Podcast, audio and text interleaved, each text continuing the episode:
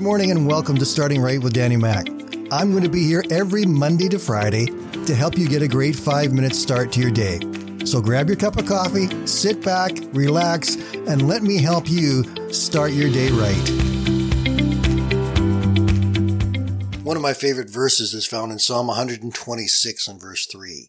It says, The Lord has done great things for us, and we are filled with joy.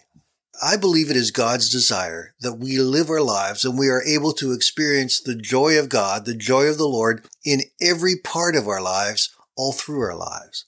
That doesn't mean we're not going to have problems and difficulties. Sometimes things will be extremely difficult and extremely painful.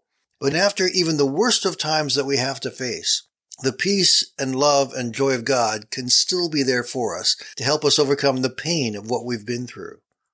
But did you know that joy is as much an attitude as it is anything else? If we're not able to maintain a correct attitude about this life, about God, about our walk with God, and what we believe that God is able and willing to do, we at times are going to struggle. Over in Romans chapter 8 and verse 6, it says, The mind of sinful man is death, but the mind controlled by the Spirit is life and peace. There are so many things that try to control our minds, whether it be what we watch or what we hear or the people around us. All of those forces are trying to draw us to focus on something, and they're not necessarily bad things. But the only thing that will really keep our minds filled with joy and peace is when we're focused on what God tells us. It becomes a, part of our attitude. What do you expect today or tomorrow or next week or next month? What are your expectations? I know I have a hard time with that sometimes.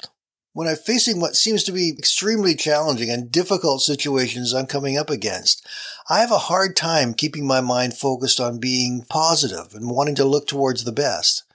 But when I dig back into God's Word and I talk to Him, I listen to songs of worship and encouragement. I talk to people who will lift me up and encourage me and won't let me get dragged down then my whole attitude changes and I come back up and I have strength to face what I'm going to go through and strength to face it without fear. Let me tell you a story today about a man who once went diving with his brother off the coast of Bora Bora. There were two other divers that accompanied them on the boat, a man and his 10 year old son. The father kept asking, Are there any sharks around here? And everyone kept reassuring him, No, nothing dangerous, nothing to worry about. As the father and son plunged into the water, one of the other men said, I hope that guy is going to be okay, because he knew that they were almost certainly going to see sharks. Although they were diving in a lagoon and not on the outer reef, the lagoon was known to be full of white tip reef sharks. But still, they felt justified in reassuring the man because these sharks were not considered dangerous unless you really provoked them. The father, on his dive, was taking some pictures underwater in the coral, and a white tip swam by. Soon there were other sharks that appeared. They passed to his left and to his right, gliding over him and under him and all around him. He probably had a dozen encounters within ten minutes.